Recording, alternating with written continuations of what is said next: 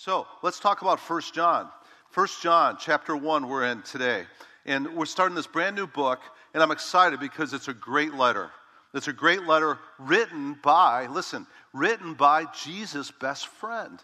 Do you know that? This Apostle John was Jesus' best friend.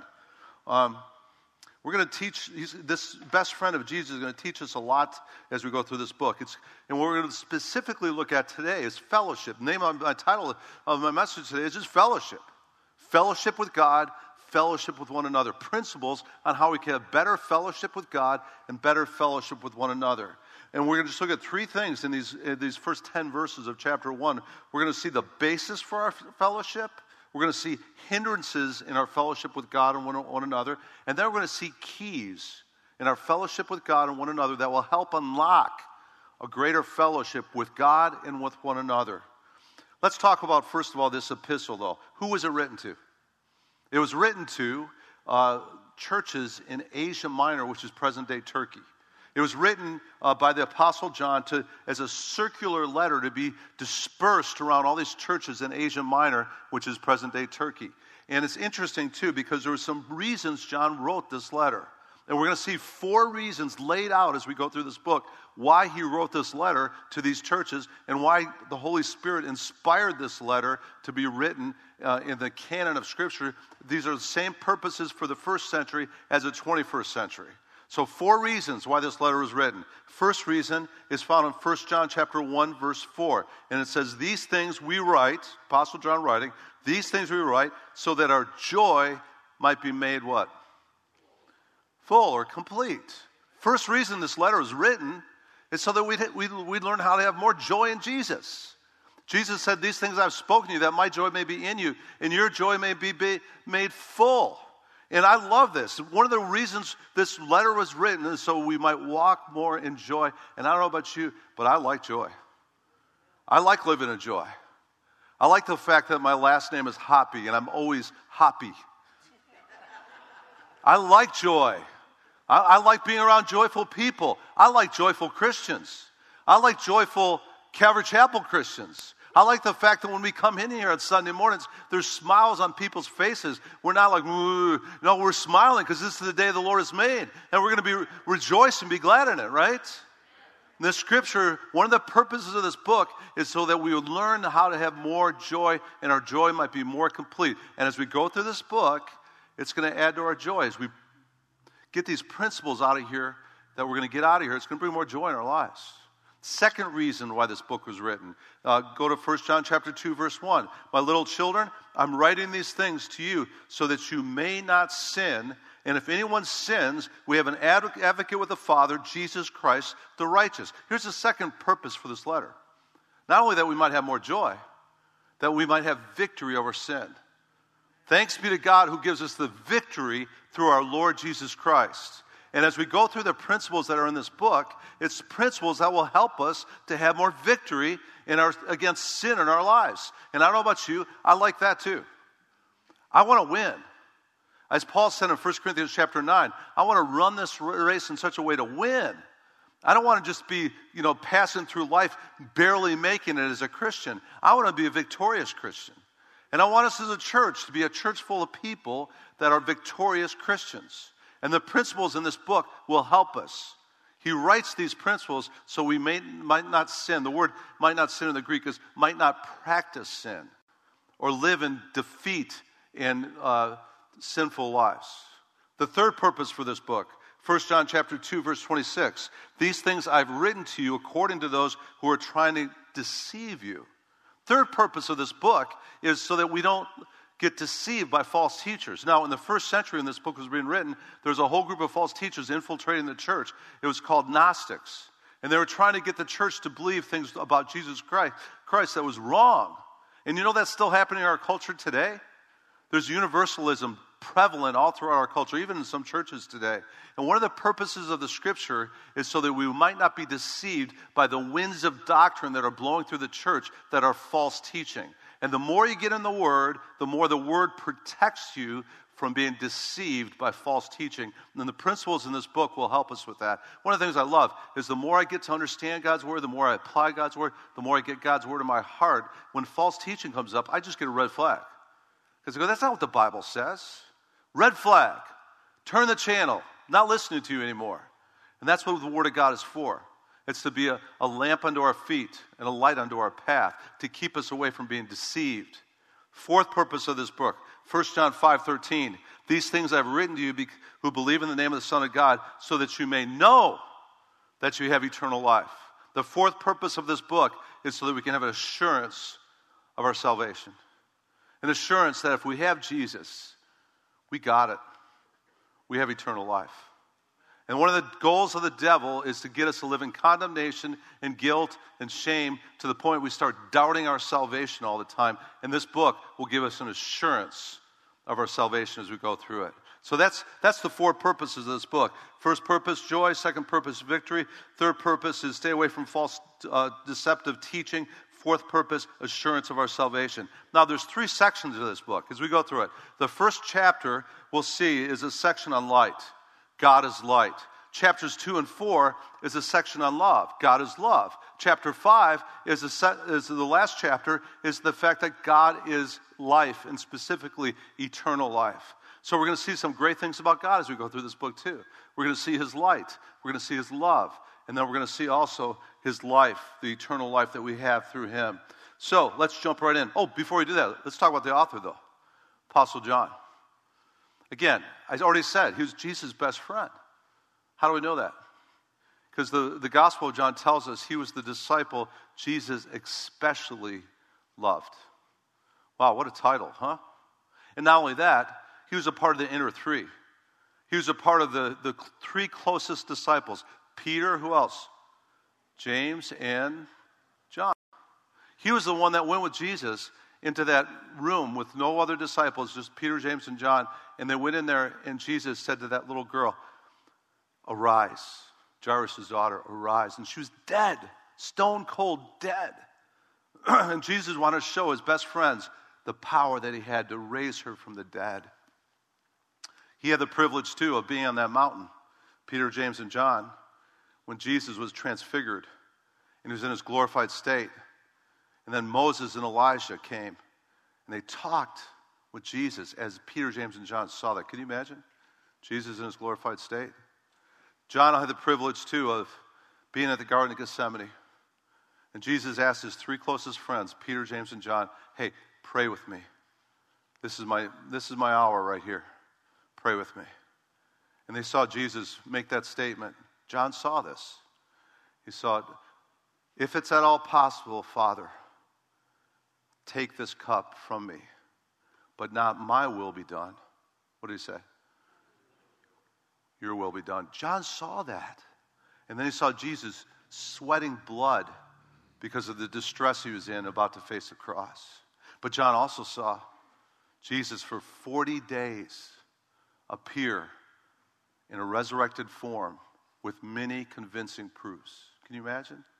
And then John also saw Jesus step on a cloud and be ascended into heaven. And then that angel said to him, Hey, just as he left on a cloud, he's coming on a cloud. That's who's writing this letter right here. I think there's a few things we can learn from him. Amen? John, the apostle, the apostle. And then John was also the one that was the only male disciple we know of that stood by Jesus at the cross.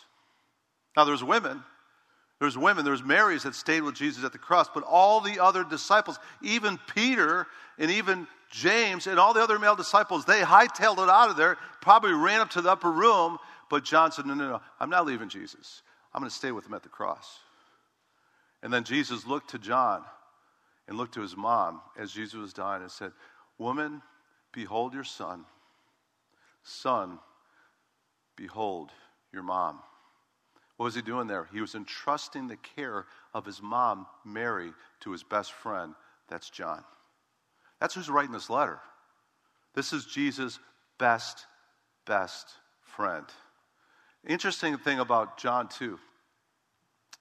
He had his nickname. Do you remember his nickname in the Gospels? He got his nickname from, and I could just see the Jesus and the disciples kind of poking fun at him with the nickname because he was with his brother. They were sons of Zebedee, James and John, and they got to this city called Samaria. And in Samaria, they got totally rejected by the people. They they basically pushed Jesus out of their town. And remember what John said? He said, "Jesus, they just insulted you. They pushed you out of their own town. They didn't want nothing to do with you. Let's call down thunder and fire from heaven and disintegrate these people. Let's wipe them off the face of the earth. Let's take them out, Jesus. Jesus said, You don't know who you're talking to here. I'm not about killing people, I'm about saving people, is basically what Jesus said. But by the way, because you said that, James and John, you got new nicknames. You're the sons of thunder. And I could just see, I could just see John for the rest of those three years of public ministry. Oh, sons of thunder, you know. They probably had leather jackets with bolts, lightning bolts on the back. You know, sons of thunder, sons of thunder, right? But now this is 60 years later. The Apostle John's writing, and the church gave him a new nickname. It wasn't Son of Thunder anymore. You know what it was? The apostle, John is the apostle of love. Love. That was his nickname now. It wasn't about killing people anymore, it was about loving people. And he, he writes right in this book Beloved, let us love one another, for love is of God, and everyone who loves is born of God, and he who knows God loves because God is love. And there's a tradition in the church that the Apostle John, in his last days, after he was exiled to the island of Patmos, and after he was 90 some years old, he could barely walk. And so he was in Asia Minor. He's back in the church in Ephesus, the flagship church. And there's a tradition in the church that said they would bring John, this Apostle John, who was in his 90s, and his last breaths, they would bring him on a platform to the churches in Asia Minor, and they would carry him into the church, and he would look out on the people, and he would just say these words. He'd say, Little children, let us love one another. And then they'd bring him out again because he was the apostle of love. We're going to learn some great stuff in this book from this apostle of love. So let's dig right in, church. You ready? All right, First John chapter 1, let's dig. It says, What was from the beginning this is, first of all, the basis for our fellowship. What was from the beginning, what we've heard, what we've seen with our eyes, what we've looked at, what we've touched with our hands concerning the word of life. And the life was manifested, and we've seen, and we testify, and we proclaim to you the eternal life which was with the Father and was manifested to us. What we've seen, what we've heard, he's, he's being repetitive here. What we've seen what we heard, we proclaim to you also, so that you too might have what? Here it is, right here. Fellowship with us. And indeed, our fellowship is with who? The Father. And notice, with His Son, Jesus Christ. These things we write so that our joy, here it is again, may be made complete. Now, first of all, we're looking at the basis for our fellowship. And here's the basis for our fellowship very simple Jesus. You want to have fellowship with God, you got to go through Jesus. And he tells us some things about Jesus. He says, first of all, Jesus was from the beginning. In his gospel, the same writer said this In the beginning was the Word, the Word was with God, and the Word was God. And the Word became flesh and he dwelt among us, and we beheld his glory, glory of the only begotten from the Father, full of grace and truth. And so, what this is speaking of in the very beginning here is Jesus was the only human being that never had a beginning point because he was from the beginning. He was and is and is to come. He is the Alpha and the Omega, the first and the last. And that's, that's, who's, who, that's the basis for our fellowship because he was fully man, yes, but he was fully God. In John chapter 1, also, we're told by this apostle John that nothing came into being but through him. He was a part of even the creative process of creating everything out of nothing. He was from the very beginning. But notice what John says about this one who was from the very beginning. He says, That which we, me, John, we've heard. Now, the word heard there in the Greek, interesting, Wuest, that Greek scholar from Moody, says the, the word heard means heard to the point that it's still ringing in our ears. Think about this. This is 60 years later, and he's still contemplating. We heard the one from the beginning, God in the flesh, teach us. we heard his voice, the one who is God in the flesh.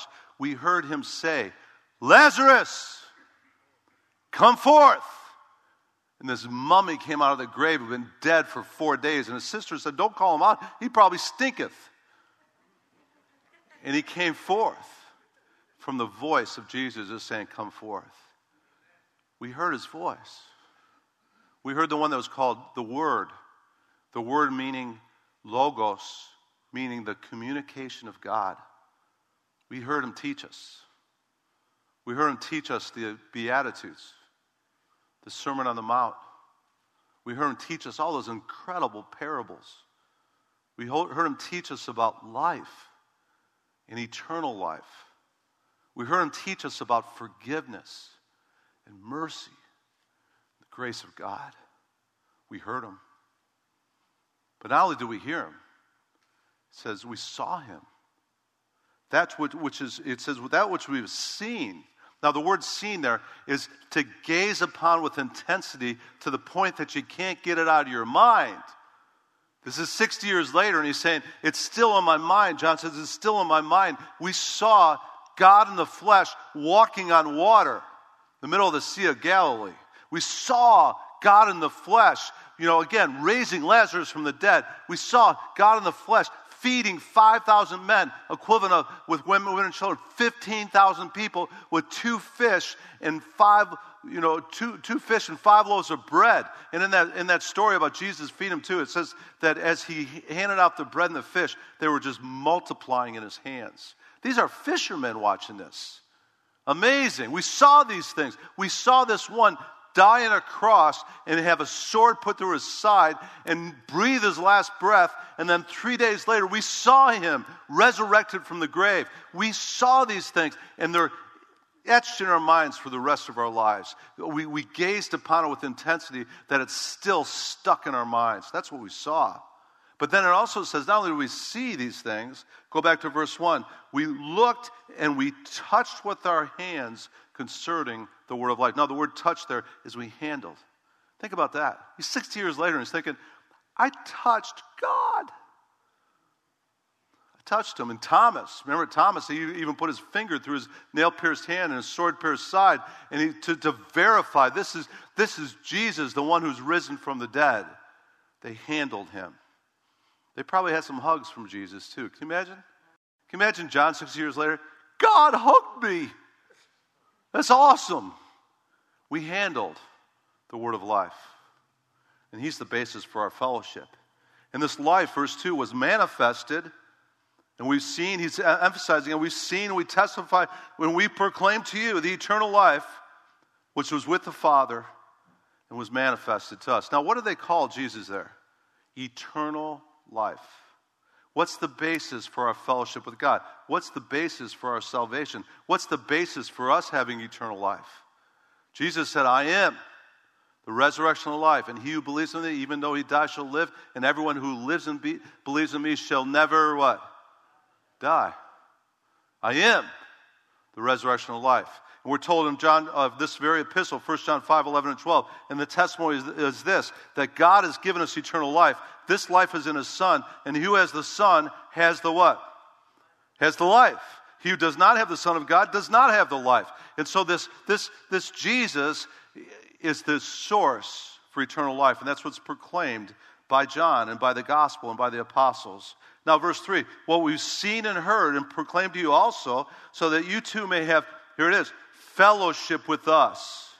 And indeed, our fellowship is with the Father and with His Son, Jesus Christ. Now, listen, listen the word fellowship, interesting word.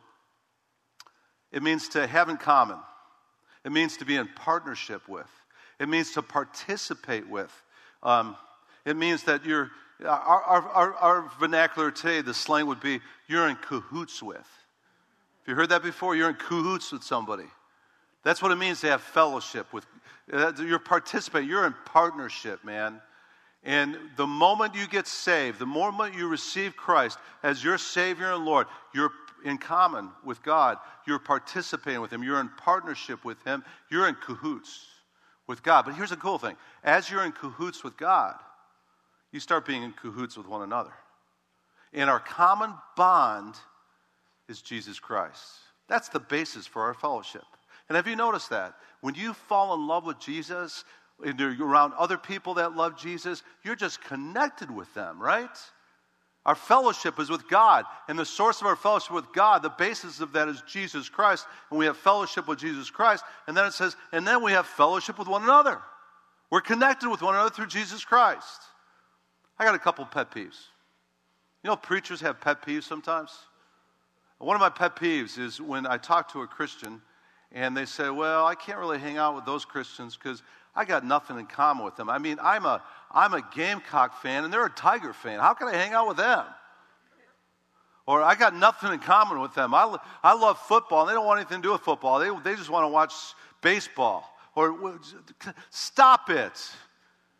That's not our koinonia. What's our, what's our commonality? It's not baseball or Gamecocks or Tigers. Our commonality is Jesus Christ.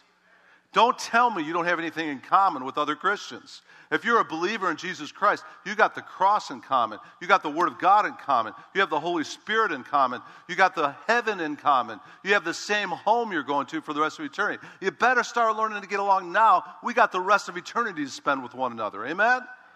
We have fellowship with one another through the basis of Jesus Christ being our commonality. Our koinonia is Jesus Christ. And it's wonderful. And then it says this as we have fellowship with one another, we got joy. These things we write so that our joy may be made complete. I don't know about you, but man, hanging out with y'all, hanging out with Christians, it provides me joy. I was talking to Dan Osterhaus, one of our elders, Friday night, and I shared this with the men's breakfast yesterday, but we have a great time on Saturday morning. Our men's breakfast, not only do we have great eating, we got great fellowship. I love our time on Saturday mornings. And I was talking to Dan on Friday night, and I was teaching yesterday morning the men's breakfast, and we were just talking about scriptures on and everything else. And he's, Dan's saying goodbye to me on the phone Friday night. He goes, You know what? I'm looking forward to tomorrow. And I said, I'm looking forward to tomorrow too, men's breakfast. And he goes, and he goes, John, you know what? I got meetings all week long, but my favorite meeting every week is our men's breakfast. It's just a blast because we have fellowship as men on Saturday mornings like that. It's awesome. What's the source of our, our joy? How do we get our joy be made complete? It's two things fellowship with God, in His presence is fullness of joy, and then fellowship with one another. Here's another pet peeve I got right now. This whole coronavirus thing, I am no, I don't know about you, I'm sick of it. I am sick of the isolation. I'm sick of the lockdowns. I'm sick of the whole thing. And one of the reasons why I'm sick of the whole virus thing is because it's keeping Christians away from one another in isolation instead of fellowship. And it's driving, I'm done with it, man. And, and you know what? What I see is, is what I see as people isolate, they don't have joy, they got depression. And as people isolate, and, and, they stay away from church and they stay away from fellowshipping with other Christians. Oh, I could just stay home and stay in my PJs and have pancakes and just watch it online. Yeah, you could do that, but you're not connecting with anybody doing that, right? It's time for us to connect again. Because in our fellowship, there's joy. Hebrews 10 24 and 25, let us consider how to stimulate one another to love and good deeds, not forsaking our own assembling together, as is the habit of some, but encouraging one another. And all the more, listen, all the more as the day draws near, right? That's Hebrews 10 24 and 25. That's, a, that's not a suggestion, church.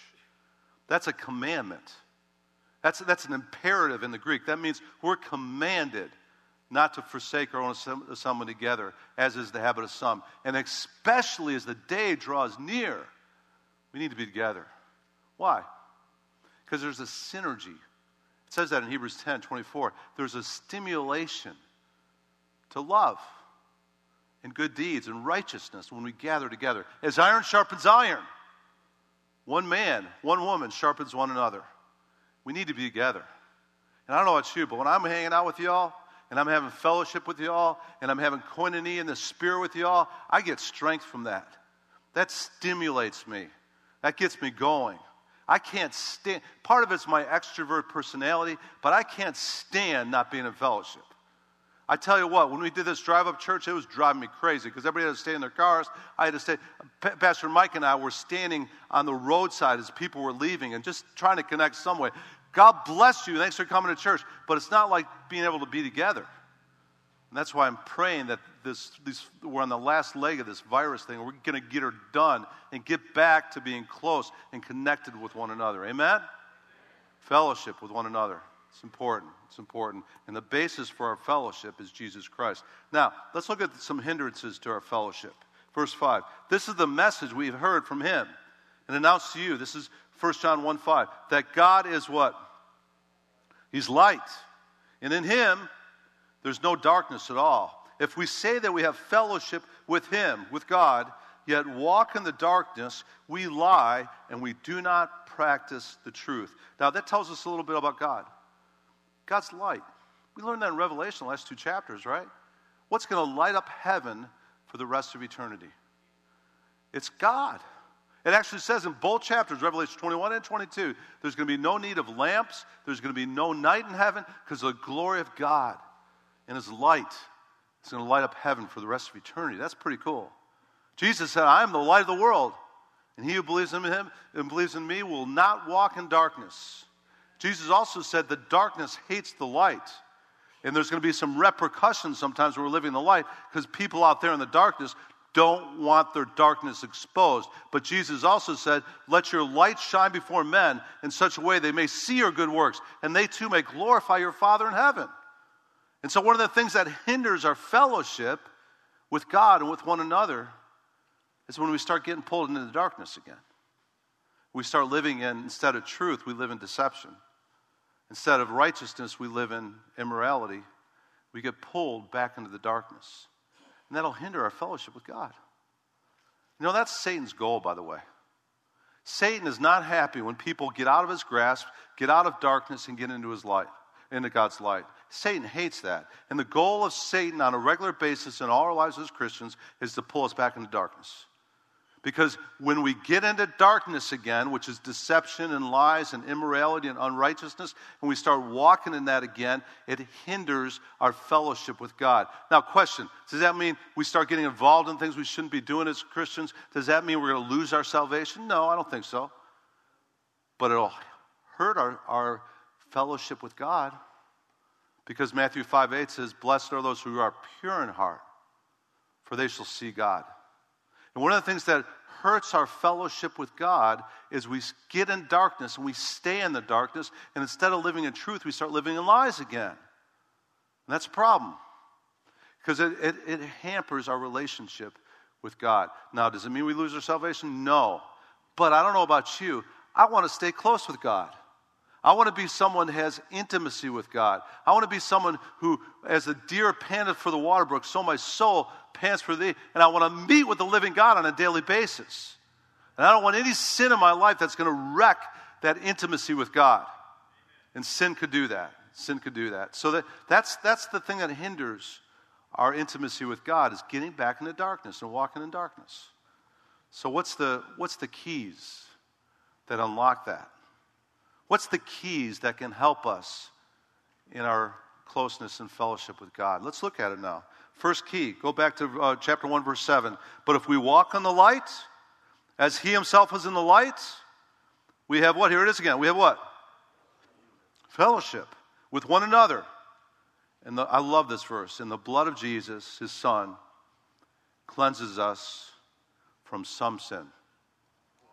Is that what it says? From what? I like that. All. I looked it up in the Greek. You know what all means? All. Everything. Everything. Everything. And so the first key to fellowship with one another and fellowship with God is the blood of Jesus cleansing us from all our sin. Now, the word cleanse in the Greek there, it means continually cleansing us. And here's what happens the moment you receive Christ as your Savior and Lord, John 1.12 says, But as many as receive him, he gives the right to become children of God, even to those who believe in his name. The moment you receive Christ, what happens is the blood of Jesus continually cleanses you from all sin, all sin being past sin, present sin, even future sin, continual cleansing, because Jesus said on the cross, paid in full. It is finished. The work is done. It has nothing to do with your performance. It has everything to what he's done on the cross for your sins. But you got to receive that. And the Bible says he stands at the door of everybody's heart and he knocks and he wants to come in and he wants to forgive you and he wants to cleanse all your sin. But there's a first step, and the first step is you got to open your heart to that and believe and receive. And when you do that, you're cleansed. It's gone. The sin is lifted. You're cleansed, cleansed. And I like that. Continually cleansed for the rest of your life from all your sin. I remember what happened to me 42 years ago. Man, I'm getting old. 17 year old kid finally understood the cross and what Jesus did for me on the cross. Finally got to the point where I realized I was a sinner in need of a Savior. and I needed to open my heart to Jesus. I did. And I'll never forget the grace awakening that happened there and the guilt lifting that happened there. And it was like I had all this condemnation just in 17 years. I screwed up pretty good. And God took all that and nailed it to a cross, and He clothed me with His righteousness.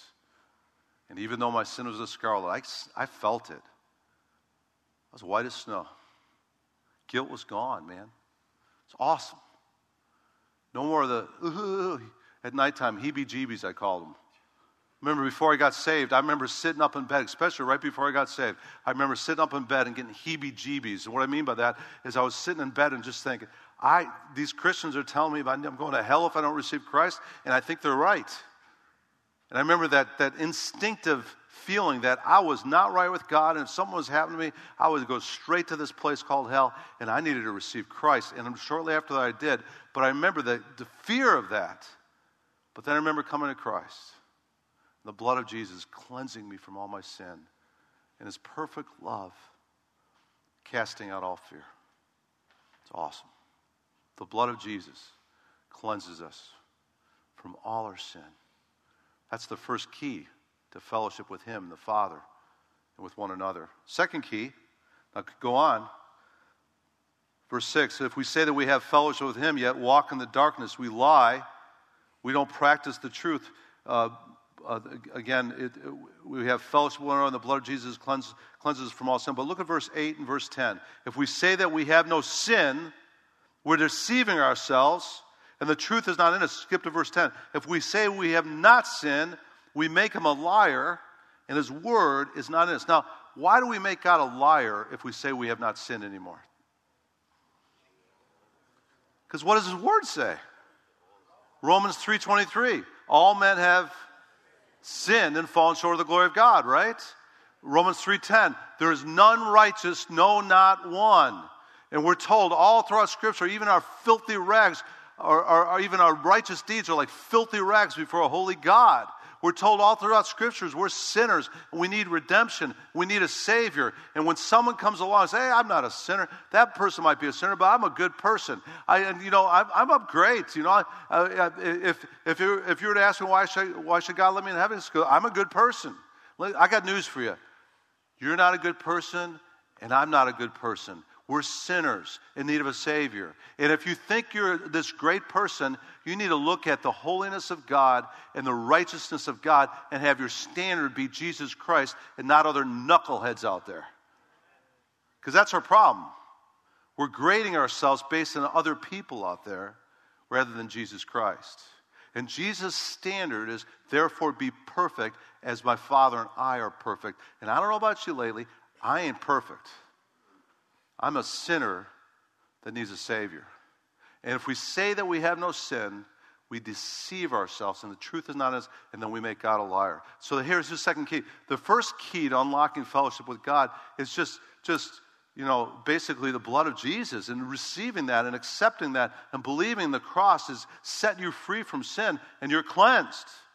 But the second key is coming clean and realizing who you are. The first step to salvation, which is the hardest step, is to realize you're a sinner in need of a Savior. And to have a broken and contrite spirit that says, God, I'm sorry, forgive me of my sins. That's a first step into the kingdom, but it's also an important thing to keep our fellowship open with God is to be people that stay honest and authentic and don't fake your Christianity. What's the difference between King Saul and King David? Think about that. King Saul just didn't kill the, all the Amalekites, the king and the livestock, and he got banished from being a leader and king the rest of his life.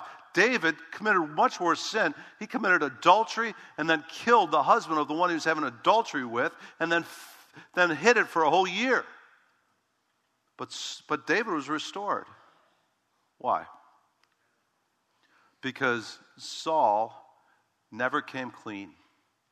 He said, Well, I saved the livestock to be a religious offering to God. Praise the Lord. The Lord liveth. And he never came clean. He wasn't honest and genuine, authentic of the, of the dirtiness in his life. David, when he was confronted by the prophet Nathan, he came clean. He said, I demand. That's John Hoppy translation, but that's basically what he said. I'm the guy. I did it. And against God and Him only, I sinned. He was honest and he was authentic. And God said, I got someone I can work with here. I'll restore him because of his honesty and authenticity. And I tell you what, that's one of the pillars for my Christianity is I don't want to be a fake Christian. I want to be the real deal. I want to be honest. And when I mess up, I don't want to pretend like I'm not messing up, man, because I mess up. And I love Calvary Chapel because that's one of our distinctives, too. Pastor Chuck modeled it our founder. He was just a genuine, authentic. One of the reasons why the hippies liked Pastor Chuck so much is because they found somebody that was real.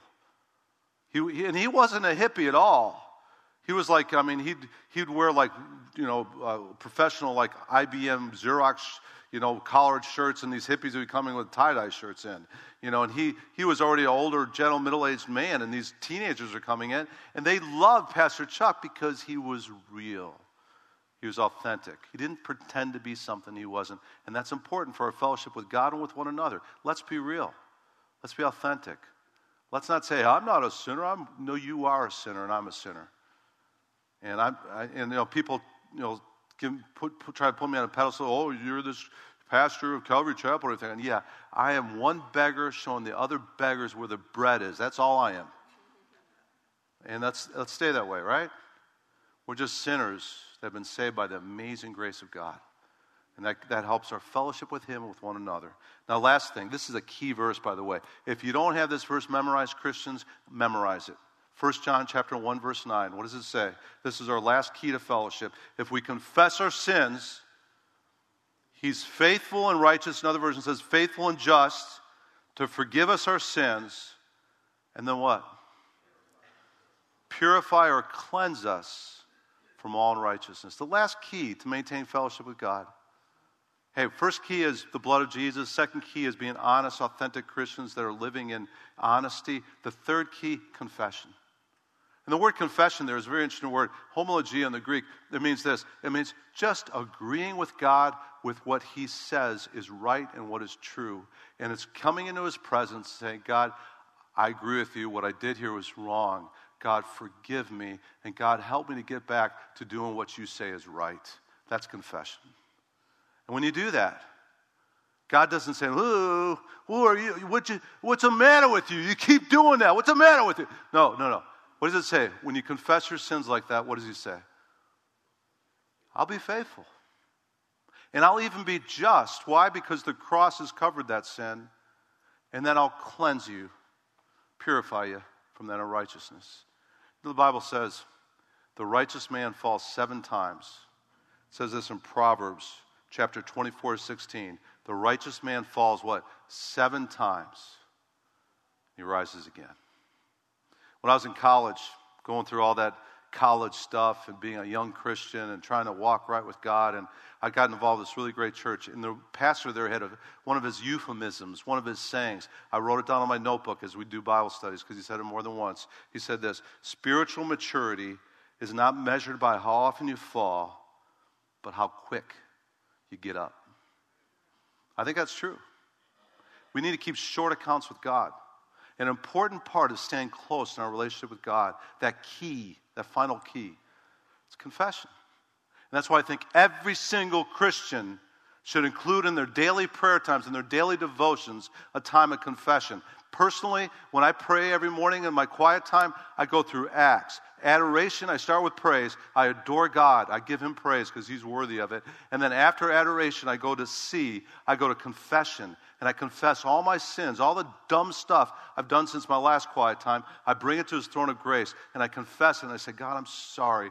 Forgive me. Forgive me for that conflict I got on with Heidi. And I kept arguing with her even though I knew she was right. Forgive me. Forgive me, Lord. Cleanse me of that. Purify my heart. And you know what happens then? I get back on track with walking with God. And then I go from adoration, confession, then I thank Him, T, I give Him thanksgiving, and then I end my prayer times with supplication. But you know what happens every time I spend time in His presence, after I adore Him and praise Him, every time when I confess my sins like that, it's like taking a spiritual shower. It's awesome. What happens, uh, guys, you know what I'm talking about, guys? You're out there in the lawn or something like that, and you're dirty, and you're sweating, and you got all this dirt, and you know, you just see it on your skin, and then you go in the shower, and physically you get in the shower, and it's warm, and oh, and that, and that dirt just goes off, and you're clean again. Isn't, isn't that a good feeling? Same thing spiritually happens. Get into God's shower of confession, and you admit the dirt you've done, and He washes you. He cleanses you. He says, Ah, a broken and contrite uh, spirit I will not cast out. And then you say in your heart, Oh, like David, God, created me a clean heart. Renew a right spirit within me. Cast me not away from your presence, Lord. Restore unto me the joy of your salvation. And then you're close walking with God again. Amen? Amen. Good stuff. Good start to our book of First John. We'll do First John chapter 2, and we're going to see in First John chapter 2 some more great principles on, on all kinds of stuff as we get into this. The, I love the first two verses of First John chapter 2 because it talks about Jesus being our attorney, our advocate, and our propitiation, which is the righteous uh, the requ- uh, meeting the requirements of God's righteous requirements based on what he did on the cross. We're going to go deep next week into who Jesus is in 1 John chapter 2. Don't miss it. And let's pray, church. Let's pray right now. Father, we just thank you so much for your word this morning. Thank you that your word is true. Thank you, God, that you are a God of light and you're a God of righteousness. And as we walk in the light, we have fellowship with you and with one another. And also, we have fellowship with your Son, Jesus Christ. And the blood of Jesus cleanses us from all our sin. Thank you, Jesus, that you did that for us. Thank you that you said in your word, for the joy set before you, you endured the cross for us. Thank you that your blood cleanses us from all our sin. As long as we just receive you as Savior and Lord, we're right with the Holy God. And Father, I pray that we practice these principles that we learned this morning. Help us to have as the basis of our fellowship with you, God, your Son, Jesus Christ. He is the way, He is the truth, He is the life. And Father, I pray that when hindrances get involved uh, in our lives, when, when we start getting pulled back into darkness by the evil one who wants us to stay in darkness, I pray that we practice these principles we learned this morning of just being honest and coming into your presence and confessing our sins, homologeo, agreeing with you that that's wrong, and asking your forgiveness and repenting and getting back on track. And Lord, if there's people here this morning that need to do that right now, I pray they'd come to your throne of grace right now. Say, God, I'm sorry. Forgive this in my life, Lord. And Father, I want your forgiveness and your cleansing, and I want to get back to not doing that anymore, but walking in your light, not in, your dark, in, in the darkness, Lord. Thank you, God, that you're faithful, you're just, you'll forgive as we confess and repent. And I pray if you need to do that, do that right now. He's a God that's, even when we're faithless, He's faithful. He's a God that's rich in mercy and grace. We thank you for that, God. We bring these things to your throne of grace and we ask your forgiveness. We want to walk right with you, Lord. And thank you, God, for your promise we've seen in your word this morning that the blood of Jesus cleanses us, continually cleanses us from all our sin. Thank you for that, Lord. Thank you for the cross. Thank you for Jesus. Thank you for our fellowship with one another, too, Lord. Thank you that we, we energize one another. We stimulate one another to love and good deeds. And I pray, Lord, that you continue to just do that great work of binding us together in your love. I pray as we start family dinner hour this Wednesday night at 6 o'clock, I pray that we, in eating together, we'd have some great fellowship too, Lord. I pray that the ladies, as they have this women's retreat this Friday and Saturday, just give them great koinonia, Lord, fellowship in your spirit. I pray, Lord, as we have these Easter services and new people by the dozens probably be coming on this campus, I pray, Lord, that you just help us to bring them into our fellowship and love them well, God. Help us to be a hospitable church that loves people, Lord, because you love us. We love because you first loved us, God. Thank you, God, for just your word, too, that it is, brings light into our lives. Your word is a lamp under our feet and a light on our path. Help us to walk in that light even this week. And we pray these things now in Jesus' name. And all of God's people said, Amen.